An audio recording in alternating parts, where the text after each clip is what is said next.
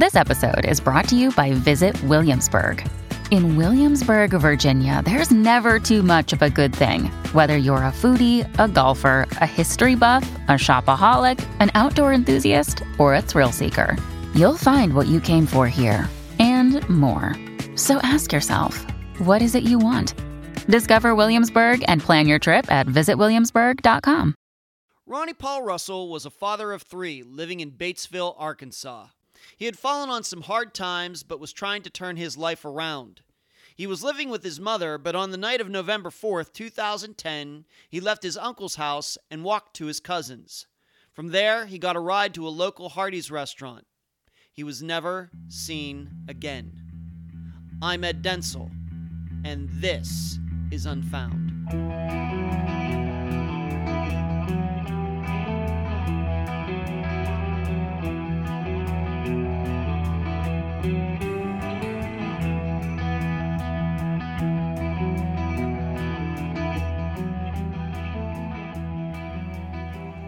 Family. Is there a word in the English language that can have so many different definitions and examples? TV and movies have probably done the best job in showing exactly how many different kinds of families can exist. For example, is your family more like the Corleones from The Godfather or the Bundys from Married with Children? Like the Bradys from The Brady Bunch or any one of the families in the film Parenthood? How about The Sopranos or Leave It to Beaver? All of us can watch any of these families and see something of them in our own. Loyalty, betrayal, comedy, sadness, love, and yes, hate. And there's nothing like family that can bring us to such highs, but also to the deepest of lows. In Ronnie Russell's case, you're going to hear a lot about family. We talk to his mother, but we also hear about his sister, his children, his uncle, his step-cousins, his wife, her brother, and the rest of her family. The tough part? Probably more than one person in his family knows what happened to him, but the case is still unsolved over 6 years later. And now a summary of the case. This is brought to you by my friend Megan Good's site, CharlieProject.org. Ronnie Russell, at the time of his disappearance, was living with his mother Wanda in her home in Batesville, Arkansas. He lived there because in the weeks and months prior to this, Ronnie and his wife, married for 3 years, having 2 kids, had been having marital problems brought on mostly by drug addiction. These marriage problems also caused Ronnie to lose his good job at Conagra. Even after moving into his mother's home, Ronnie still wanted to get back with his wife. On the night of November 4th, 2010, in what is believed to be an effort to go see her, Ronnie left his uncle's residence unexpectedly and walked to his step-cousin's place not far away. There, around midnight, he got a ride with his step-cousin's wife, who just happened to be driving to her job at the local Hardee's. Once reaching the restaurant, Ronnie told the woman that he was going to walk over to the gas station. At no time did he mention explicitly why he wanted the ride. In addition, the people who saw him that night did not say he looked or acted suicidal. After leaving the Hardee's, Ronnie was never seen again. Foul play is suspected in this case due to problems Ronnie had with both his wife's family and her new boyfriend, although his struggles with drugs could be a contributing factor. The interview for this episode is with Ronnie's mother, Wanda Tosh. Unfound News. We had the first Unfound Amateur Sleuth meetup. 4 people showed up. And no, I wasn't discouraged by that because none of them had heard of this program, but now they do. And in fact, one of them, a woman, had worked for Crime Stoppers before and had some police connections. So all in all, not a bad evening. And it's an experiment. It's something that I don't think anybody has tried before, so I'm going to continue to work at it. I'm going to continue to market it. And we'll have another meetup somewhere down the road, and hopefully more people will show up, and we'll start to solve some of these cases in Pinellas County, Florida. In other news, the Unfound book is starting to take shape. I've put my ideas down on paper. The hardest part will be the transcription work of all the interviews that I've done. I don't mind doing it myself, but if anybody would want to do it, I'll make it worth your while, and you'll be part of what will probably be a very successful true crime book. Finally, I think I should reiterate that Unfound does take requests. If there are cases that you know of that should be better known, if you know somebody connected to a disappearance, please contact me. And oh, the new logo is at the printers. Where you can find Unfound. On Twitter, at Unfound Podcast. On Facebook, the Unfound Podcast discussion group. The membership grew by leaps and bounds this past week thanks to all of the friends and family of Klashindra Hall who have joined. I deeply appreciate every one of them. Thank you for becoming part of the conversation. You can find Unfound on Instagram, at Unfound Podcast. You can email the program, unfoundpodcast@gmail.com. Please subscribe to Unfound at Podomatic and iTunes. And please, if you like the program, go to iTunes and give it a 5-star review. And finally, also, please mention Unfound at all the true crime locations, such as Websleuths, Reddit, podcasts we listen to, and all other true crime websites and forums. And a note before the interview is played. The disappearance of Ronnie Russell is another case where the missing person made some bad choices. We make no judgments. Wanda and her family deserve answers no matter how Ronnie lived his life.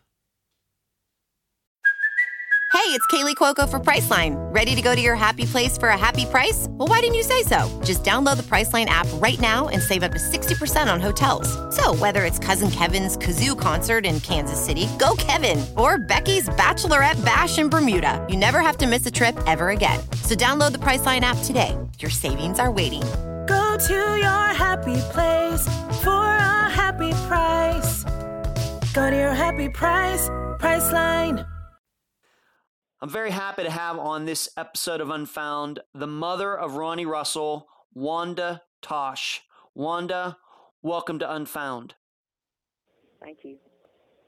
Please tell the listeners a little bit about your son, Ronnie. Ronnie, he was a good kid when he was growing up. He was a character. He always liked to make people laugh. He never met a stranger. He loved to talk. Loved to talk to people.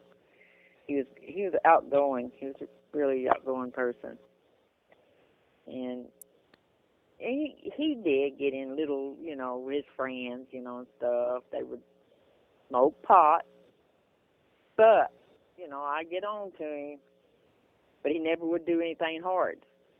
He didn't hardly drink. He wasn't a drinker. What were some of his hobbies? What do he like to do? Is he into sports? Was he into hunting or fishing? What was he into?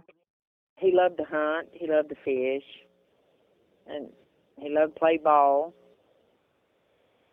But that's about it. What's maybe one significant memory that you have him as a kid? Maybe a vacation, or, you know, what comes to mind? What do you see in your mind these days when you think of him? What age?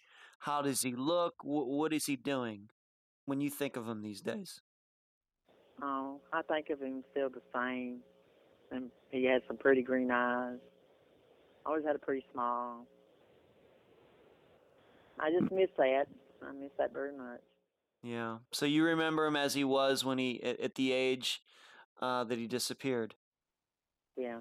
Did Ronnie have any brothers and sisters? He had a brother that died at 2, and he has a sister that's 31. And how did they two? They got along good, huh? They got along good. They were close. Has I suppose? And what is his sister's names? If you can tell the audience. Her name is Jessica Marilyn Chastain. Jessica. And the two of them got, I suppose she took this disappearance hard like you did, right? Yes, she did. Very hard. Very hard. She misses him all the time. She thinks about him. She blames, you know, of course, his wife.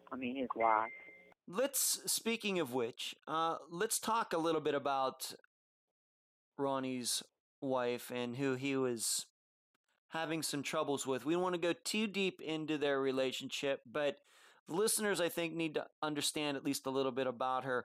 What do you remember about how she, her name is Candy, how Candy and Ronnie met and how long they dated before they get married? What can you tell the listeners a little bit about that? Well, he met her through my ex-husband because he was going with her mother. And they was going to meet up that day, and they didn't meet up that day. So he went out to a club, you know, and she was there. And that's how they met. Would you say it was love at first sight, or would you say that they had to grow on each other a little bit? What was your assessment of it? Well, he act like he loved her. I mean, but I don't know. You know, he seemed happy with her at first.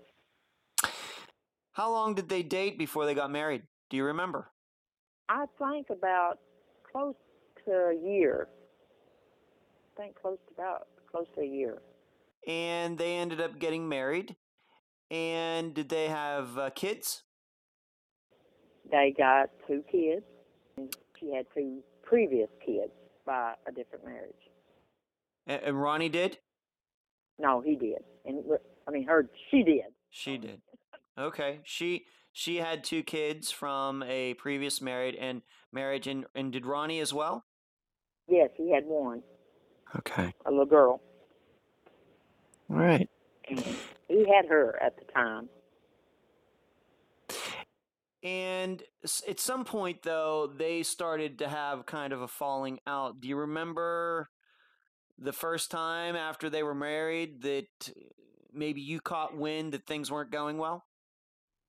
It wasn't too long after they got married. Everything started going downhill. I mean, she was drinking, and my son didn't hardly drink. I don't know what else she was doing, but I know she was drinking. And she'd drink, and she'd fall down in front of the kids and stuff. It was terrible. And Ronnie would work, and she'd call him on the job and want him to come home. And then finally he got fired. It was so bad that kind of this dysfunctional relationship that they were having that he ended up getting fired from his job. Right.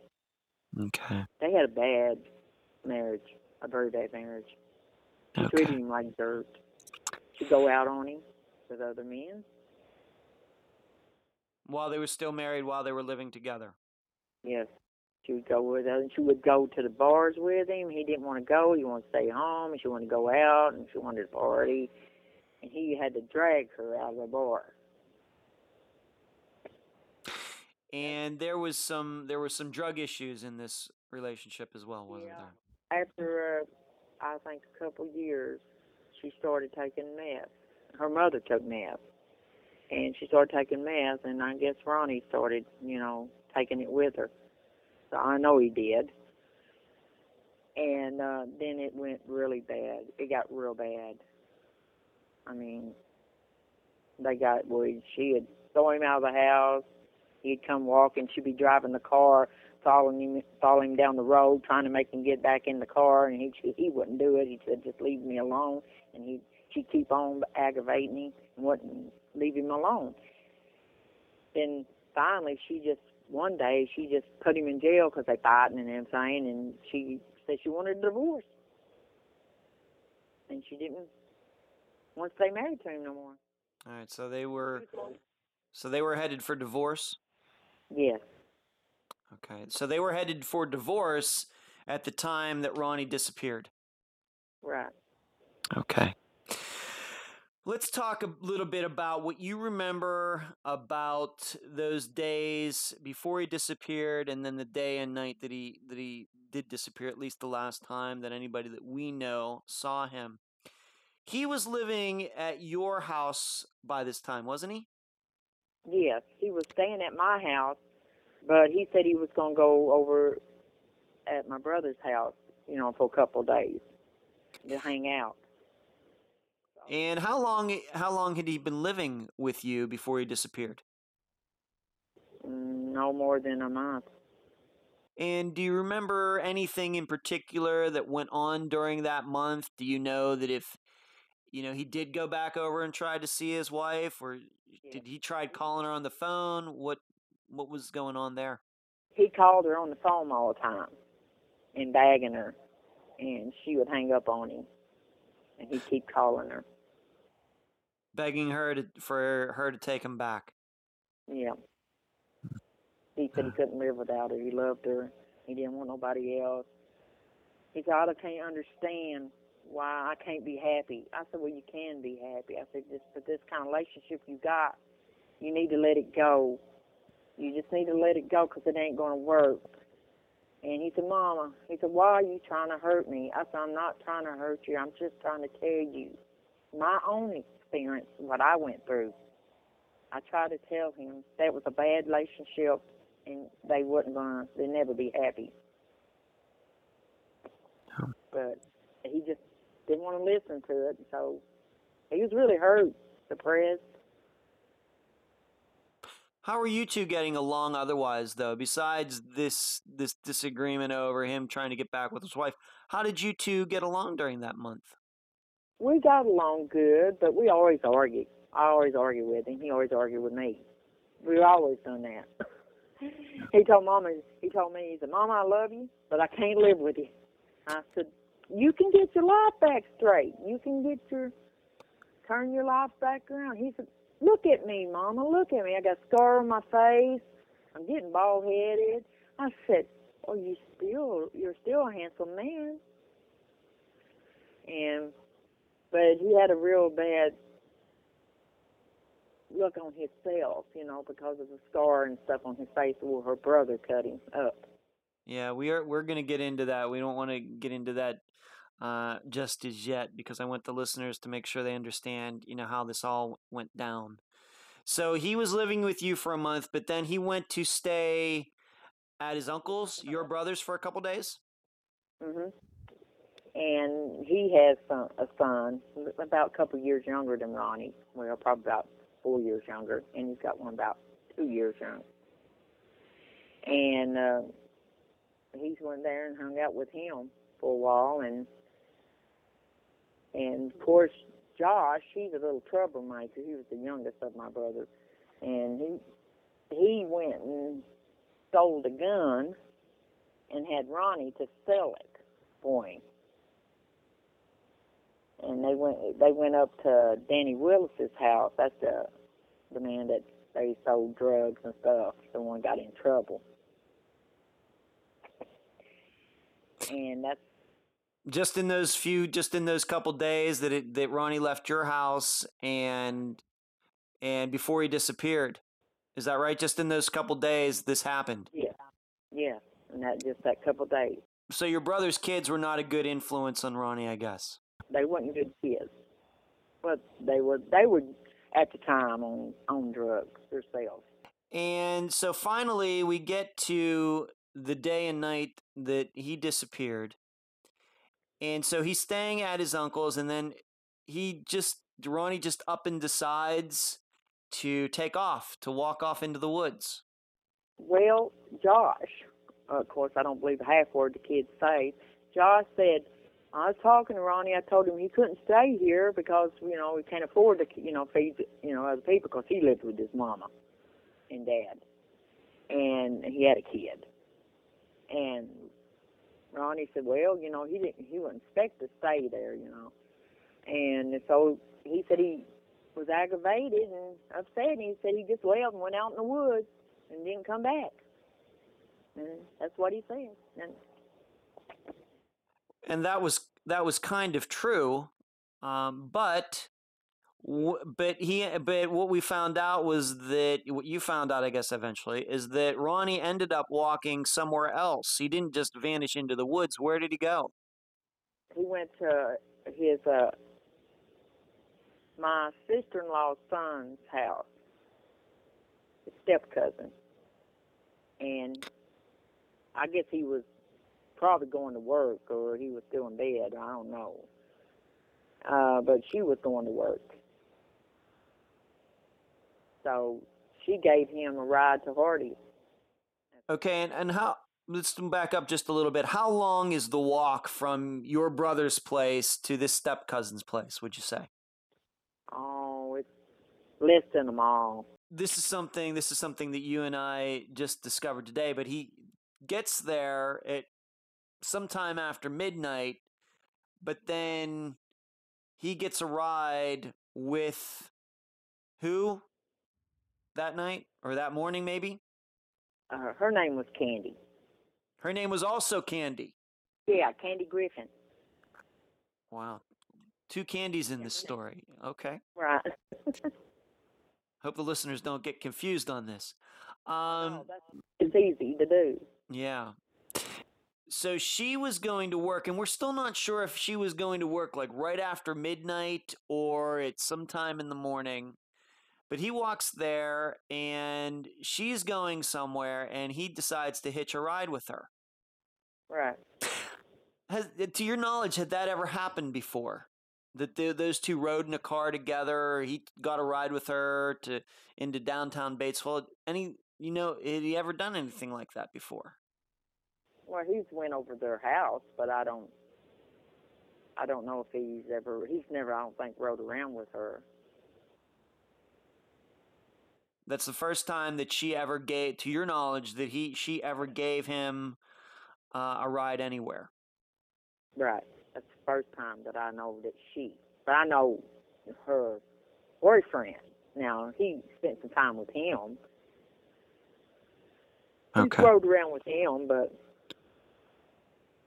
and he was on drugs too. Yeah, there is certainly a lot of drug usage in this story, unfortunately. Yeah, there's a lot of, this town is full of drugs, let me tell you. It still is, it's bad.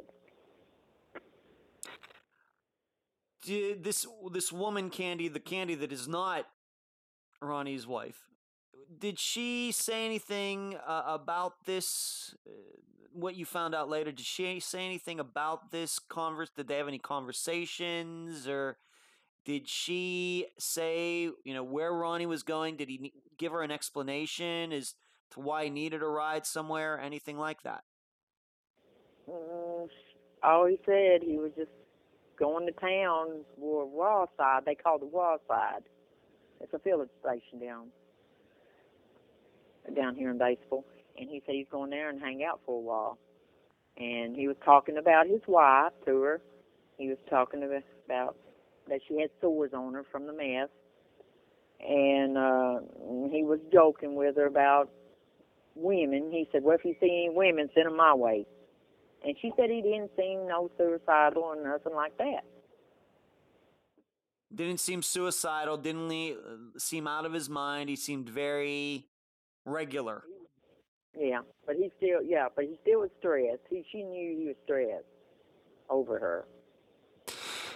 And at any point, did Ronnie say to her how he was planning to get back home, back to either his uncle's house or to her house or to your house? Did he ever... Was there any plans for him to meet her later in the day, or did he say, oh, I'll call somebody to come pick me up, or? No. So she gives him a ride sometime after midnight or early in the morning, and he walks off, just disappears. Seemingly nobody has seen him again. When did you find out that he had gone over to his step-cousins, that he had taken this ride, and then he disappeared? When did you find out about all of this? That was probably about 3 weeks after that Josh told me that he walked off in the woods. And then 3 weeks after, my sister-in-law told me, that's Brandon, that Candy's boyfriend, Brandon, said that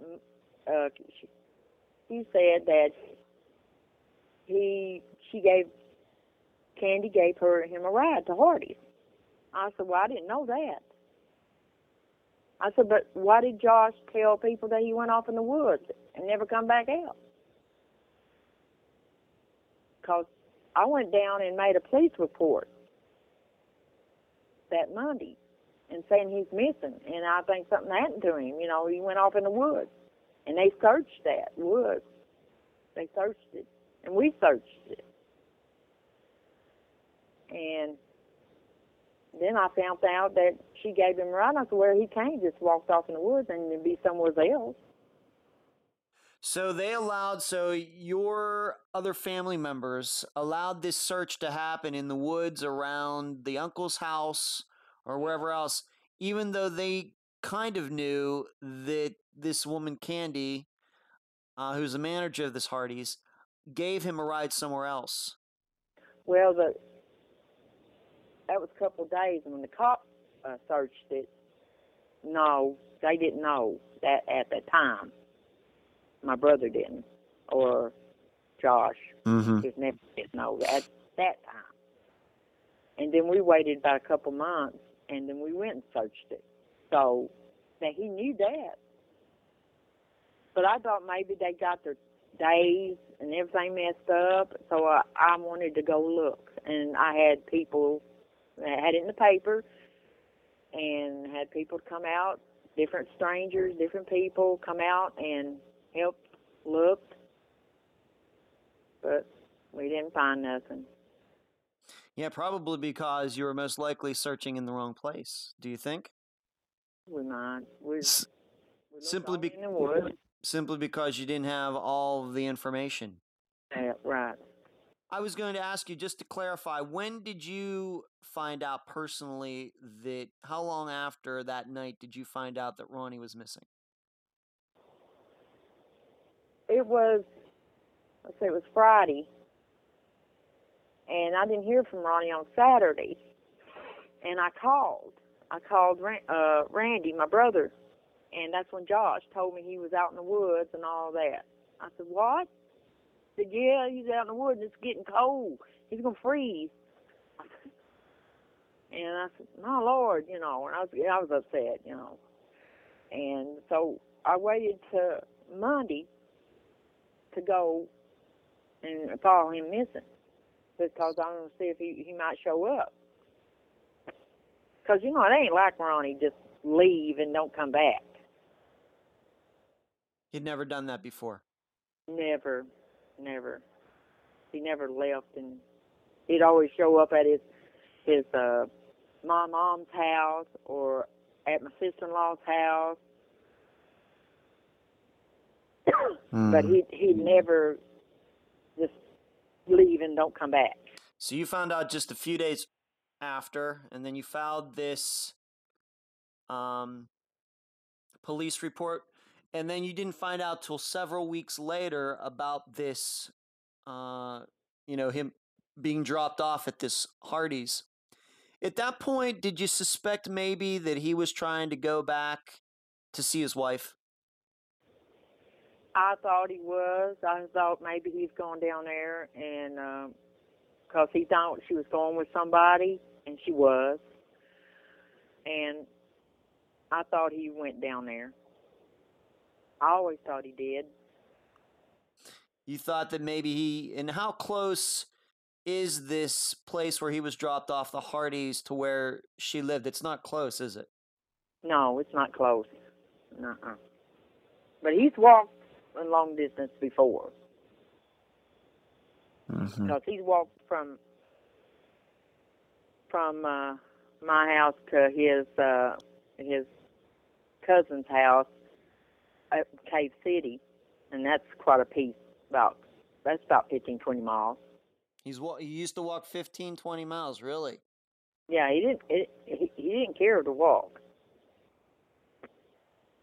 All right.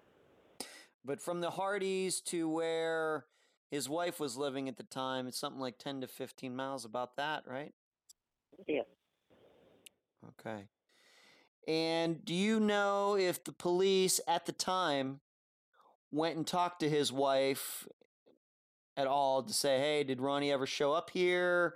I know that they were searching in one area, but at that point in the investigation in those first few weeks, was the wife asked about his disappearance, to your knowledge? Yes, Mike Mundy, the investigator, he went down there and talked to her, and he said she didn't have nothing to do with it, his disappearance. Did she even know that Ronnie had disappeared? She called me, yeah, because he's supposed to got the kids that weekend. And she asked me, did he show up? I said, no. And she said, well, I think something bad happened to him. I said, what do you mean something bad happened to him?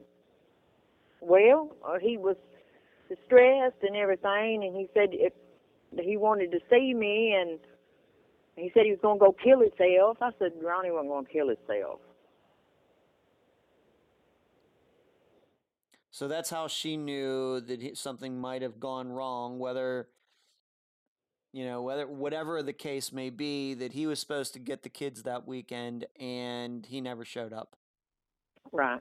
And how many days after he disappeared would he have been picking the kids up? 2 days later, do you think?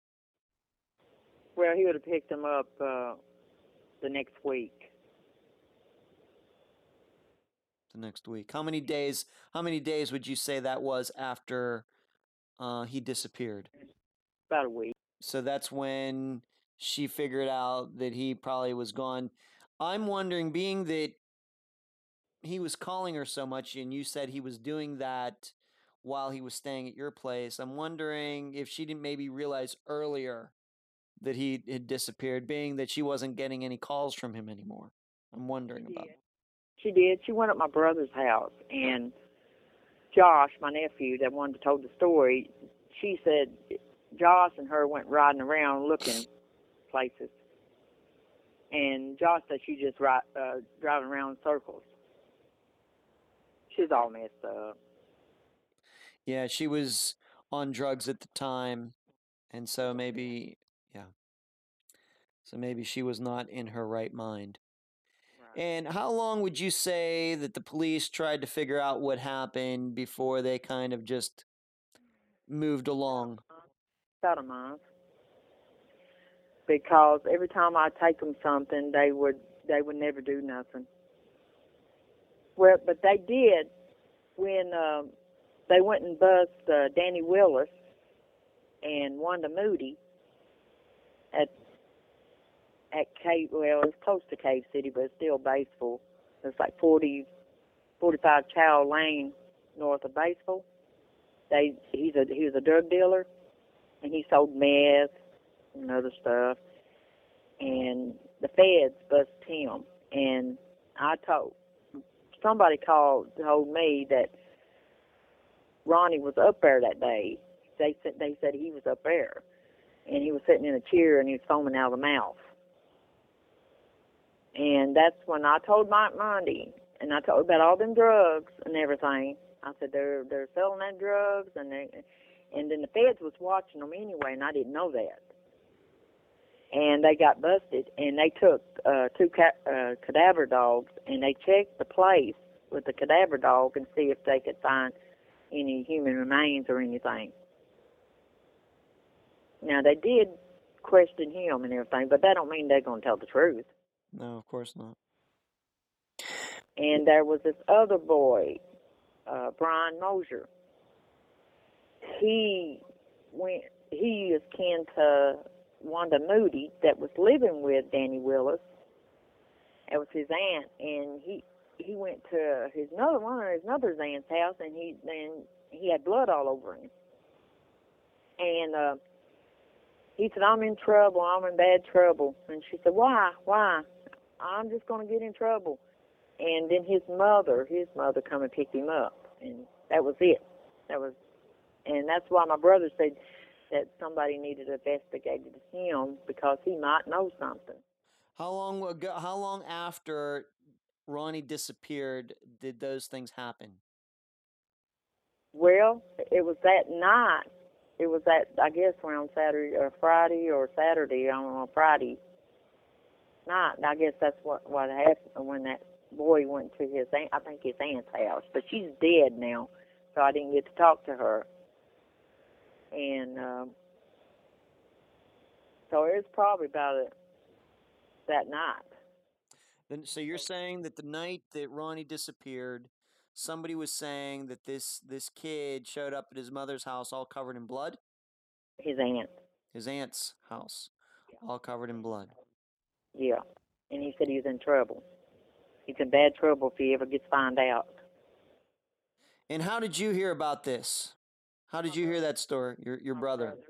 My brother telling me. And how did he hear about it? Is this just like the rumor mill? Is this like the grapevine, or did the police look into this, or what? The police didn't check that out. The aunt told him that, the one that died. My brother, I said, where's the aunt at? And he said, she died. I said, well, that ain't good, you know, I can't talk to her. How long after Ronnie disappeared did she die? Probably about a month. So, but I didn't know nothing about it at that time. When did you hear about this? Probably last year. Just in 2016 is when you heard that story. Mm-hmm. But I knew the story about a month after, about they said Ronnie was up there and foaming out of the mouth. I think it was about a month after Ronnie disappeared.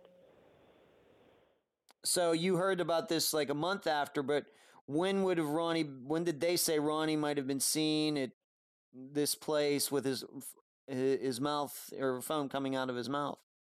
That night or a week later? They said it was on a weekend, but they didn't say what day or anything. They just said it was on a weekend. They saw him up there. Just as a way you look back at this now, it's going to be 7 years this year. Do you believe those stories? Do you believe those are just rumors? Because I'll be honest with you, and I know the listeners are familiar with this. In all of the cases that we cover on Unfound, you know, there's quite a bit of rumors that go around, you know, that circulate, and people say things just to, you know, scare people, and people lie about doing things to, you know, make them seem tougher and all this, especially if there are drugs and violence and crimes involved. Do you look back at it now? Do you believe those stories, or what do you think? I don't know about that.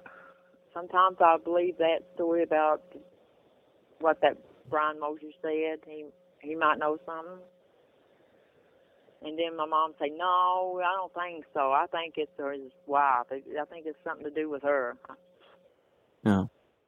Well, speaking of the wife, let's move on a little bit. And you had mentioned this a little bit ago about this slashing, this stabbing that happened, because I do want to talk about some possible suspects and some things that had gone on with Ronnie in the past that might have had something to do with his disappearance.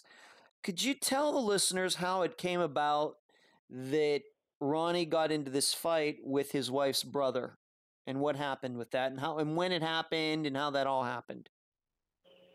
It was around, I guess, September. I don't know what day, but I think it was 2008. And his wife's brother come in. He's been off somewhere, and he come in, and his wife said, "Let's go take my brother out. Let's go take him out, because he's been gone for a while. I ain't seen him." So they went down to her mother's house to pick him up. So they went down to Newport, where they had bars and stuff, you know, you can drink and they dance and whatever. And so he got, Candy's brother, he got kicked out of the bar for starting trouble. So he had to leave. So he was mad because he had to leave. So he took Ronnie and Candy, they took him home, and he was mad, and he went in the trailer. And Candy wanted to go use the bathroom, and she said, "No, you just go ahead and leave. He's mad." And she went around the house to use the bathroom. And Ronnie went to the door and knocked on it and said, "That's pretty bad. You won't let your daughter use your bathroom. She needs to use the bathroom." And he, you know, stepped inside the door. And her boyfriend, Candy's mom's boyfriend, pushed Ronnie. When he did, it pushed her into Pat, and Pat fell out the door, and Ronnie jumped out to pick her up. And when he did, he didn't know that her brother was coming. He had a knife. He had a big hunting knife, and he started just slanging and cutting him all up in his face, his arm, his chest. He had a big cut in his chest. And then he told Candy, come on, and Candy wouldn't. And he jumped in the car and drove to this people's house over there close, and he was bleeding. And they called the ambulance, and he told them to call me.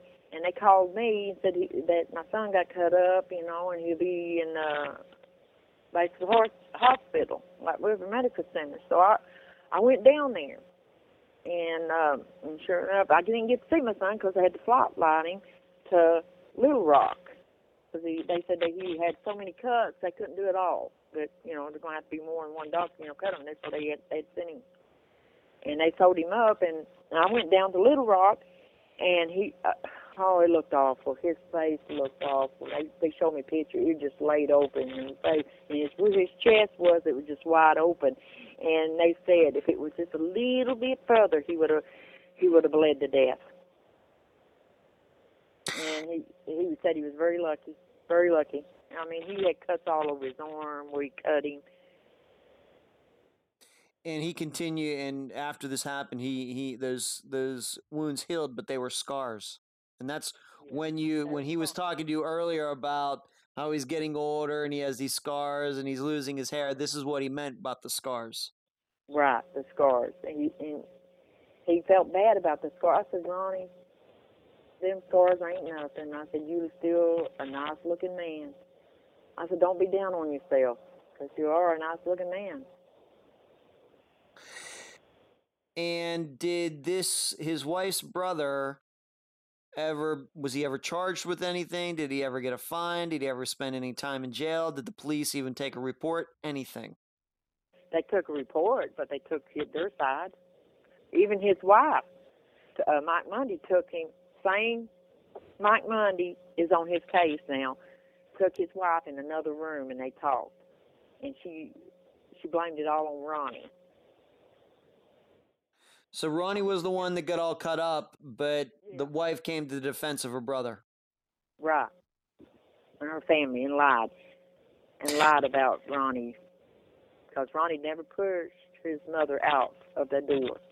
You know, he accidentally pushed her because of her Pat's boyfriend pushed him and hit him, you know, he bumped in her because she was standing right by the door. And he was trying to pick her up. The helper. Well, even so, even if he did push her out the door, I mean, that's assault with a deadly weapon, and you're telling me that, I mean, even if the wife would come to her brother's defense, there is no defense of assault with a deadly weapon. I think that that's going to probably be something that listeners are going to find a little hard to believe, that, I mean, that the police could be talked out of charging him with something. How do you, I mean, really, I mean, how do you, I mean, this is now 9 years later, approximately. What do you think went on there? I mean, it's hard for the average, I think, person to understand that when somebody gets cut up like that and nobody has to answer for it. It was wrong. It was wrong. It was wrongdoing. It was all covered up because Mike Mundy was friends with, Candy's uncle down there at the police department. And what was the explanation that he wasn't charged with anything? What's the explanation? He said Ronnie had a straining order against him. His wife had a straining order against him. They were living together in a house. I said if they had a straining order against him, she did. She broke her straining order. Was there a restraining order against Ronnie?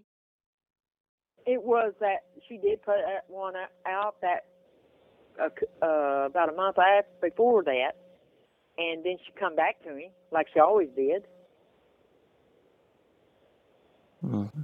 But when you do that, you break your straining order. She's just as much as Trevor's breaking it than he was, because she come back to him. Yeah, this is something that I don't think that we're going to be able to resolve probably in this conversation, but I know that that's going to stick with listeners, that somebody can use a knife, cut up somebody, even if there was a restraining order or whatever else, where they either way, it's not the brother's part to defend his sister in a restraining order situation. The right thing to do is call 911. That's what you do. Call 911 instead of cutting somebody up for no reason. Okay. Now, so there is some violence that has happened in the family. Ronnie disappears. We have a few years before that the brother did this to Ronnie. They never did patch anything up. The two of them continued to be at odds with each other to the day that Ronnie disappeared, right? Right. He never did pull Ronnie. Okay. But so possibly, if we were to believe maybe that Ronnie tried to go over to his wife's house, maybe the brother could have been there, maybe something happened, made Ronnie disappear, but there's a problem with that, isn't there? Well, she said her brother was in Oklahoma at the time. Okay. But I don't know if he was or not. There's no proof of that? No. Not at that day. There ain't no proof. So I know he was going to Oklahoma to a singing deal that he, some the idol deal, you know, they singing deal that he won, and he went up there and he was trying to, I guess, be a country singer. I don't know. He did go up there. I know that for a fact, but I don't know what day he went up there. But she said he was.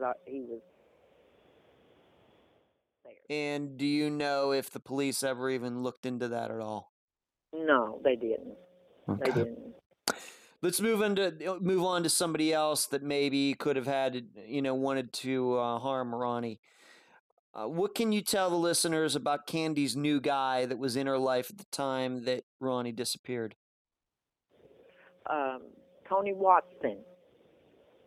He, I don't think Ronnie really knew about him. But he knew she was going out on him. And Tony, he was bad on drugs. Tony was bad on drugs. He was a drug user, too. And she was getting all the drugs from him. And she was staying with him because he gave her drugs.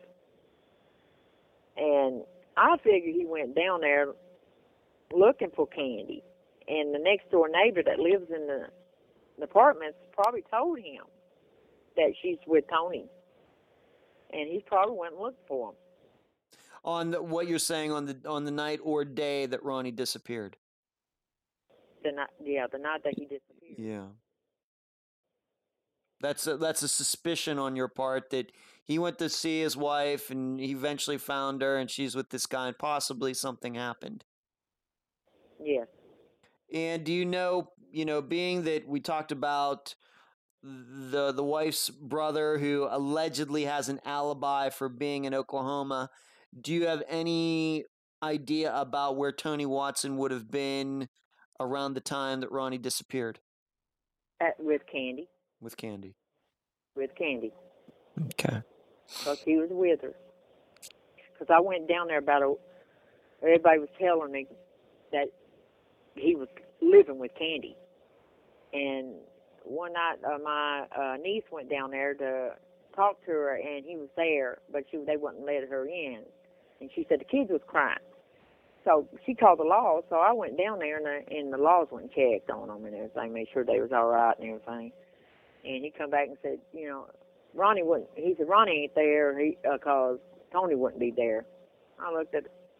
No, I don't think so. And everything went downhill from there, and she got the kids took away because of drugs. Her mother was on drugs at the time, but her mother took the kids, personally got off of them, took the kids and kept them until she stayed in there for about 6 months, and then she got out and got the kids back. So Candy got out and got the kids back. Mm-hmm. Now, speaking of, and we're going to move up in the timeline a little bit, and something that you had mentioned to me that it continues to be interesting is that several years later, I think you told me it was in 2015, Candy had written a letter and given it to you. What can you tell the listeners about this letter? Well, she called me up. I just got off from work, and she said, Wanda, I got something to tell you. I said, what? She said, well, I got something to tell you. She said, it's about Ronnie. I said, okay, you know.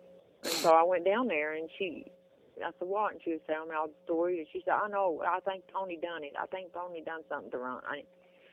I said, and she wrote a letter. And she said, give this letter to the cops. I said, well, you going to come with me? Well, you give the letter to the cops. I said, okay, I'll give them to her.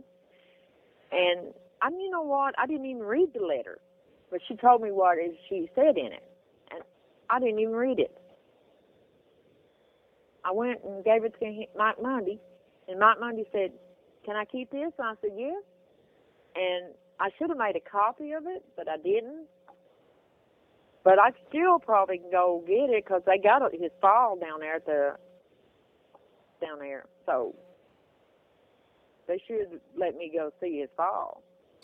So just to reiterate what you said, Ronnie disappears in 2010. His wife is with this Tony Watson character at the time.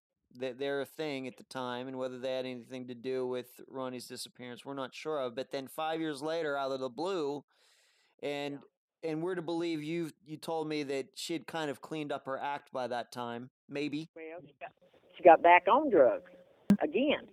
She had a relapse. She got back on it. And when I got down there, she took me to places and searched. We looked places and stuff on the bridge and everything, and through some woods and couldn't find nothing. And she was like, she said, I want this to be over with. I want this to be over with. You know, kept saying that. I want this to be over with. But regarding the letter, this is like 5 years later, then she's telling you now that she's telling you that she believes Tony did it, and she wrote a letter allegedly saying that in the letter, but for the record, once again, you never read the letter. Was it in an envelope or something like that? Yes. And she told me to give that to Mike Mundy. And he said, can I keep this? I said, yes. So being that you didn't read it, I mean, not to go totally to one, you know, angle on this, in the letter could have said that she believed you killed Ronnie. Being that you didn't, just to be straight with you, she says what's in the letter, but you never read it. She could have been in that same letter. She could have been saying that actually Ronnie's mother was the one who made him disappear. Yeah, that she could have said that. I think she wrote that because she was telling me she was. Okay. She actually wrote a letter saying that. I think she was messed up when she wrote it. All right, she was on drugs when she wrote it. But sometimes people's conscience makes them feel bad. Sure. Even if they're messed up. That's true. Let's just look maybe at one more possible. So you have, let's just cover this letter. So the police still have this letter. You never read it, but they still have it. And it might be a good idea, possibly, if you try to actually, being that you gave them the letter, it would be nice if they actually let you read it after all, right. After a couple years. Get a copy of it. That might be something that maybe you need to do in the future at some point. Okay. Yeah. Is there any chance that Ronnie went to see his wife and maybe she did something to him all on her own? Maybe Tony wasn't there and maybe she did something to him and then maybe called Tony or her brother to, kind of a sister after the fact. Do you think that's possible? Yes, anything's possible. Anything's possible. Okay. Let's move on to a couple other things, and I know that these topics are going to be a little difficult for you, but you have to understand something. The listeners have been listening to to this interview about 40 minutes, and we've talked a lot. We've talked about your son Ronnie, who was going through some very difficult times. He'd lost his job, he had some drug issues, he wasn't getting along with his wife, okay? He was it seems to me that he was in a very dark place, all right? And I know that you have dismissed the idea that maybe he could have taken his life somewhere, but How do you feel about that? I mean, do you think that he there was a light at the end of the tunnel and all of this was going on, or did he? Your impression was that could he have turned this all around? Or I mean, it seems to me that he was having each day was pretty tough for him. It was hard on him. It was a struggle. He probably had to get help with it. And at that point in his life, do you think that he had any hope that any of this was going to change? Well, he knows Candy'd always come back and forge. You know, she'd leave for a couple months, she'd come back. I think he had a little hope. Do you think that he had hope? Do you think that, you know, he was set on, for example, getting off drugs? Did he ever talk to you about that? Yeah, he would have got off drugs. He would have done anything. So there is, you know, there's nothing in your mind. And of course, there are all sorts of stories out there about people who, you know, of course, weren't on drugs and seemed to have happy lives and things going well, and they still commit suicide, jumping off bridges or whatever. And you know, I understand that I'm not sure that we as a society really understand all of the things that go on in a person's head when he or she starts thinking about taking their own life. All right. So we just don't know. There's hardly any experts on the topic. But as his mother, you dismissed the idea that he went out that night, got that ride to Hardee's, and then went off somewhere and committed suicide. He always was afraid of that. He'd always say, Mom, if I'd done something to myself, I probably wouldn't go to heaven if I killed myself. And he said, I don't think God would forgive me if I killed myself. He said, can you be forgiven for killing yourself? I said, well, you're supposed not to take your own life. Mm-hmm. It's not meant to be that way. He believed in God. He even got baptized a couple years before. And, of course, I'm a strong believer in God. I believe in miracles.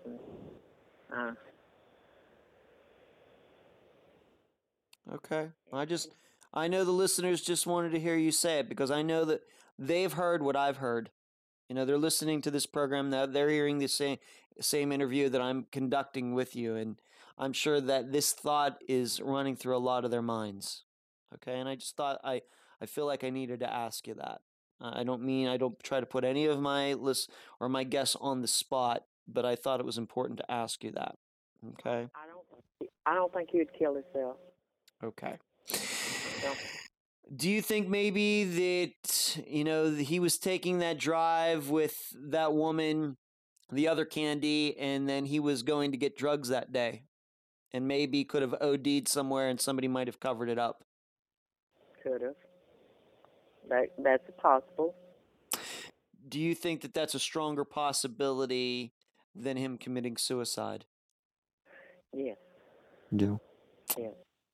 Now, it should be known that he did take his wallet with him, right? He had a phone, but something had happened to it, but he did take his wallet with him. He did take his wallet. He had his wallet with him and his ID on him. And he had, you know, and if somebody found, you know, anything, he could have found his wallet. And he had a necklace on him with a cross. And what kind of clothes was he wearing? This was, you know, getting a colder time in Arkansas. Would he have had clothes that he would have been okay outside for an extended period of time?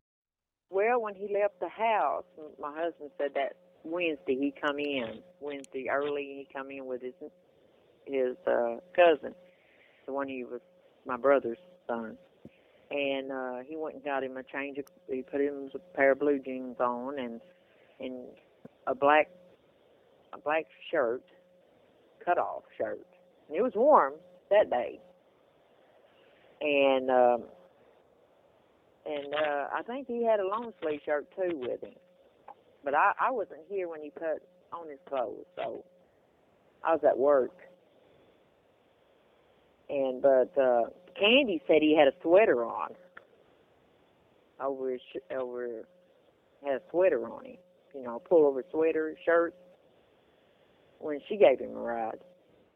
That's what she said he was wearing. A sweater shirt. And okay. I don't know what color or nothing. So would you say that he probably was dressed warm enough for the elements of Arkansas in November? Yeah, he was hot-natured.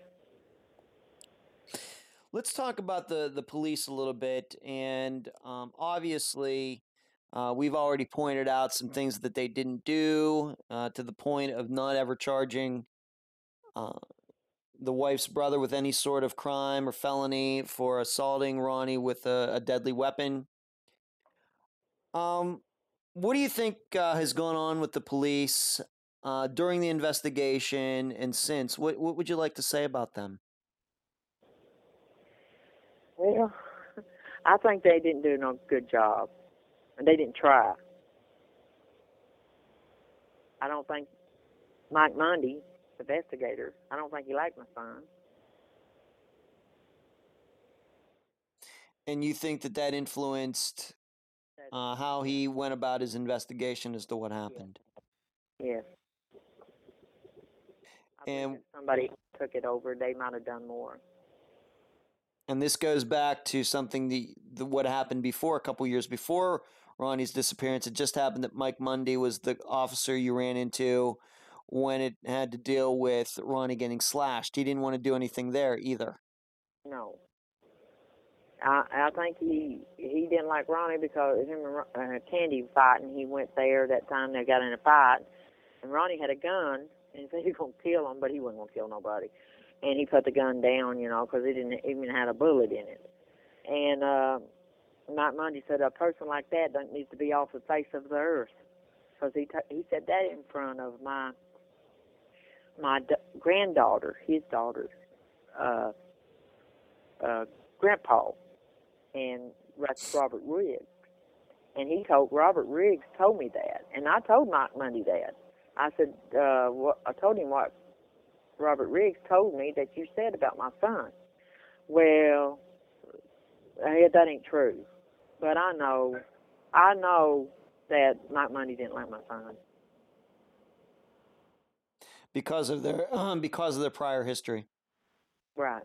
Do you have hopes that at some point the Batesville, Arkansas police, maybe somebody new will take over, or I mean, what do you think can happen there? I think they would do more if they had different investigators in there. The ones they got in there now won't do nothing. They couldn't dissolve. They can't do nothing. They have to have somebody out there to go do their job. Because I went down there one day and I wanted to talk to Mike Mundy, and the secretary said, "That was my son. I'd be out there every day trying to look." I said, "I have been out there," and I said, "I can't do everything." I said, "Because I don't have a badge to do it." I said, "I'll get in trouble."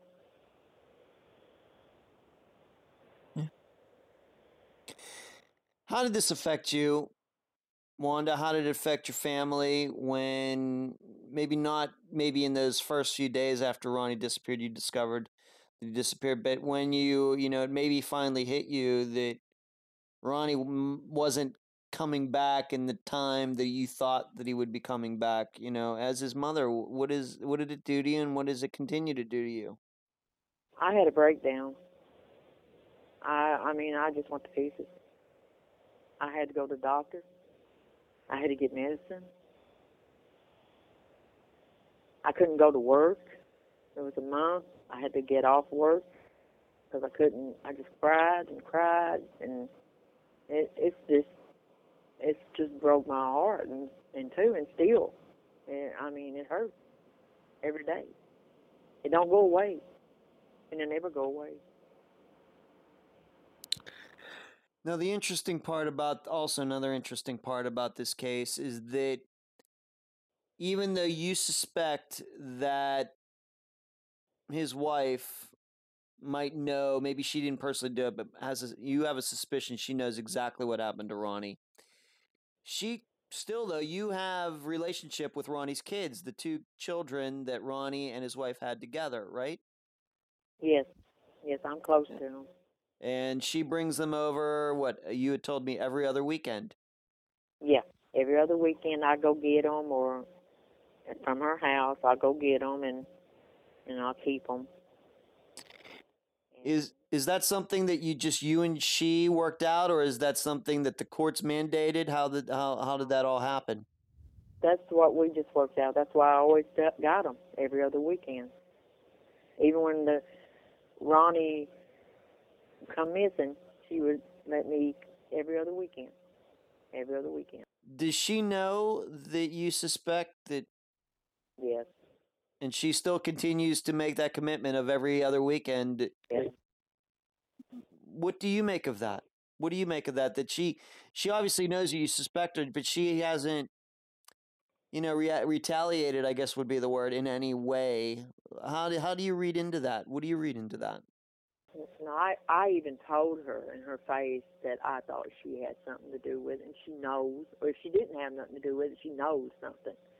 And she said, she said she didn't have nothing to do with it. She don't know where Ronnie is. But she's the kind of person can look you in the eye, and even if she's telling a lie, you think she's telling the truth. She's pretty cold-hearted. I know she loves the children. I mean, she is good to them kids. And she continues, though, all these years later, 7 years later, to you have a relationship with these kids. And, of course, you've had the opportunity to tell them, about their dad. Yeah. Yeah, I show them pictures all the time. And to him, and John said, I want to go to heaven. That's his son. So I want to go to heaven and see my daddy. I said, well, I hope he's in heaven. If there's something happens, I hope he's in heaven. And Chloe said, one day we will be. We'll see him one day. I said, right. You'll see him one day. Do they look a lot? When you look in their faces, do you see your son? Yes. Way John hold his eyes down when he gets mad, he'll put his eyes down. And Chloe got the smile of him. I think girls favors him more than he does, but he got to see his expression and the way he looks, and stuff. How old are Ronnie's kids now? Well, Chloe, she's 7. And John is 8. So they were very, very young when Ronnie disappeared. They're just babies. Yeah, they were just babies. They don't remember him, but by pictures, and that's it. But okay. His other daughter, she knows him. She's 13 right now. She'll be 13. June 27th, she'll be 13. No, 28th. And she remembers her daddy. She remembers her daddy a lot. What would you like to, any last final thoughts here, Wanda, about everything that happened? You look back in it all these years later, and, you see your son, you remember him at a time when he was young, before he got mixed up in the things that he got mixed in, maybe made a couple bad choices, including the choice of the wrong woman and everything. And, how do you reflect on this all these years later?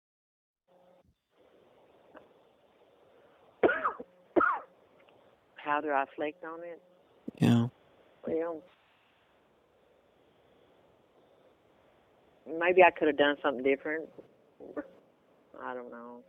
Well, you would not, if that's how you're feeling, I want you to know that you're not alone. I've talked to a lot of people.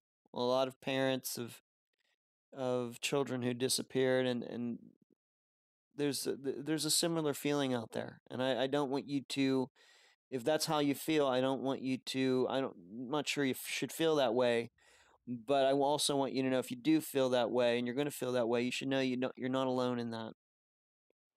A lot of people look back at things that have happened to people in their lives and disappearances, and they say, hey, if I would have done this, if I would have done that, and it's perfectly natural. I should have said something different. I shouldn't have said, about his wife, he should go on and get a divorce, and I shouldn't have said that to him, maybe. But you never know that something like that, this is going to happen, There's a lot of things a person would want to say and didn't get to say. But he did know I loved him. He know that. He know I loved him. Right.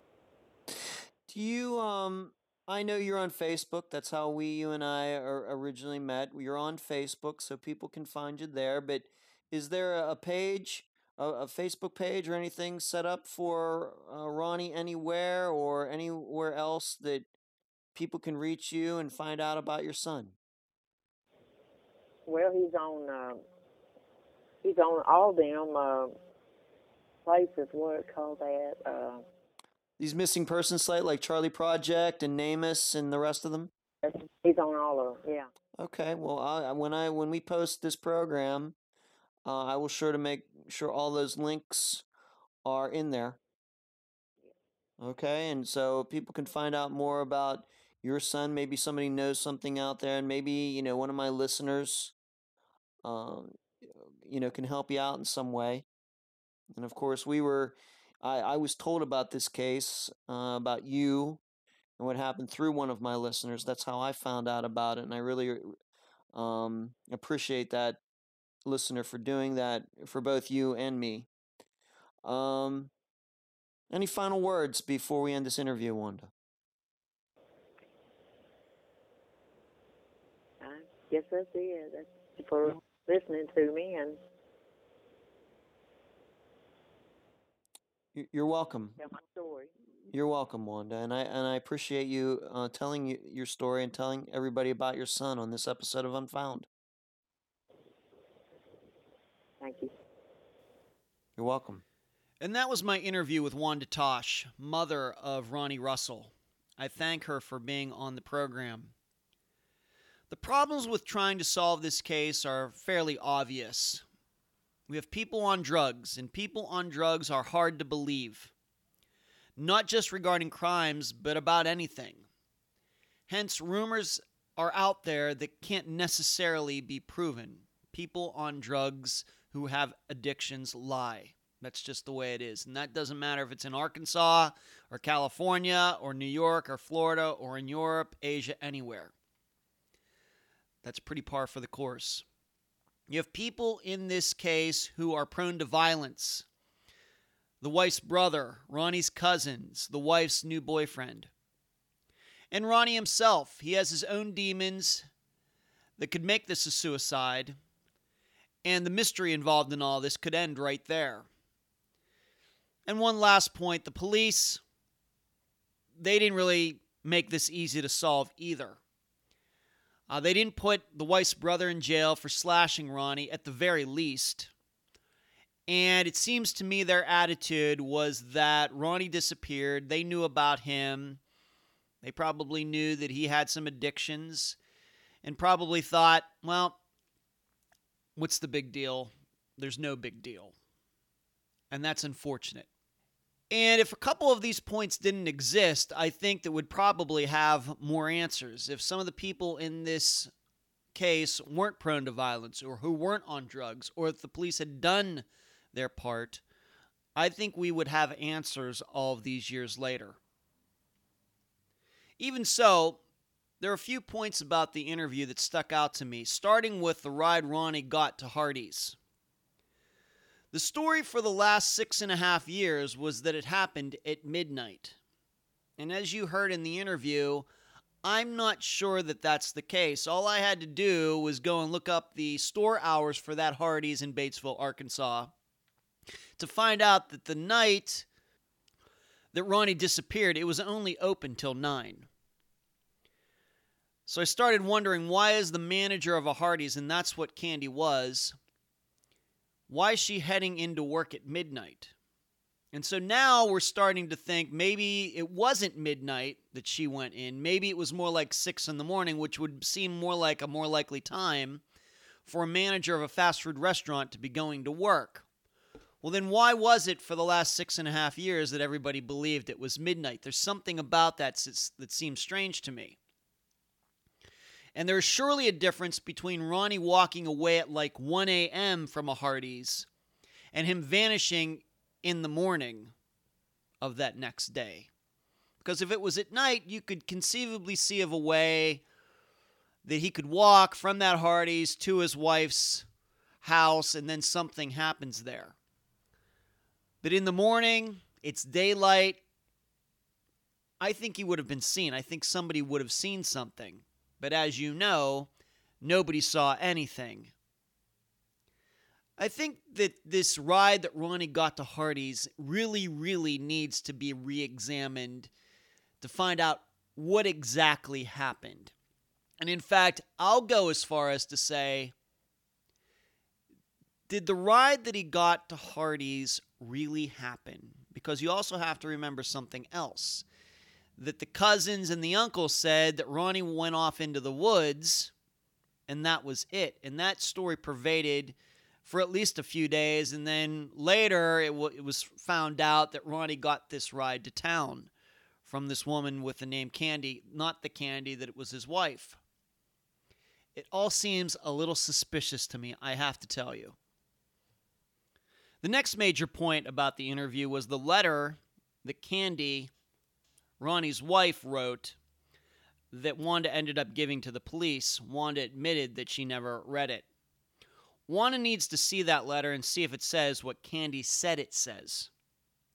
If it does, the police must follow up on the letter's assertion. And the assertion was that the boyfriend Candy had at the time, while she and Ronnie were separated, the guy's name was Tony Watson, she said that Tony was the person who caused Ronnie to disappear. Well, is Candy saying this because she was on drugs at the time and doesn't know what she's talking about? Is it true? Or is she just trying to get back at Tony for, I don't know, screwing her over at some point? We don't know. I think if we knew the contents of that letter, the words that she used, I think would be able to better figure out what her motivation is and whether the letter is true or not. I think Wanda really needs to work on getting that letter. The last point regarding the interview was that somebody needs to find out if the wife's brother actually went to this audition in Oklahoma. That is something that I think would be easy to find out. I think it should be pretty easy if American Idol or whatever show or whatever production company was holding something in Oklahoma. There should still be a schedule on some website somewhere that could say if around November 4th, 2010, if there were singing auditions in Oklahoma. I don't know how I would find out if he was actually there, but a good place to start would be to see if there was auditions in the first place. And if there wasn't, then that would certainly blow a hole in his alibi that he was in a totally different state, and would also prove that Candy, Ronnie's wife, is lying. So what do I think happened to Ronnie Russell? I actually think that there are some very subtle signs as to what happened to him. I'm not inclined to believe that he committed suicide, but he went somewhere, killed himself, and his body was never discovered. For the simple reason that he took his wallet with him. You learn in many of these cases where people have decided to commit suicide, they usually leave everything behind. Their wallet, their purse, their phone, their keys, everything. That he took his wallet tells me that it probably was not a suicide. Number two, I do not believe that he was going to get drugs. If this ride from his step-cousins to Hardee's actually happened, and I really believe that's something that needs to be looked at again. I've already said that once. If, in fact, he got this ride from his step-cousins to Hardee's, I don't believe he was going to get drugs either. Why? because being that there were other family members that he had run into in the hours before that, in the 12 hours before that, I think that if they knew that he was going to get drugs, then I think that they might have gone along, or that he would have said something to them about where he was going. He obviously did not, or they would have gone along, or it would have come out that he said he was going somewhere, simply because a few of them had addictions just like he did. So if it's not a suicide, and it's not an overdose of some type, he went to get drugs and something happened there, it's obvious what's left, that he disappeared due to somebody else. And being that he didn't tell anybody where he was going, why he needed that ride, I'm inclined that he was headed to a place where if he had told people where he was going, they would have tried to stop him from going there. Whether his mother would have tried to stop him, or his uncle, or his cousins, or whoever else. I think wherever he was going, he didn't want to tell anybody. And I think the number one place would be his wife's. And that's why I continue to believe that she is at least partly responsible for his disappearance, probably with the help of others. There are subtle hints that point me in that direction. Despite the problems that Ronnie was having in his personal life with himself, despite him having an addiction, I think when somebody disappears, you have to look at those people who were closest to the person who disappeared, and those people would be his wife and her brother, who had already committed a severe act of violence against him just a couple years before that. But I will leave the rest of the theorizing up to all of you. I hope some of you can maybe help Wanda in some way as she continues to try to find out what happened to her son, Ronnie. And that's the program. If you enjoyed this episode, please go to iTunes and give Unfound a 5-star review. I thank you for listening. I'm Ed Denzel, and you've been listening to Unfound.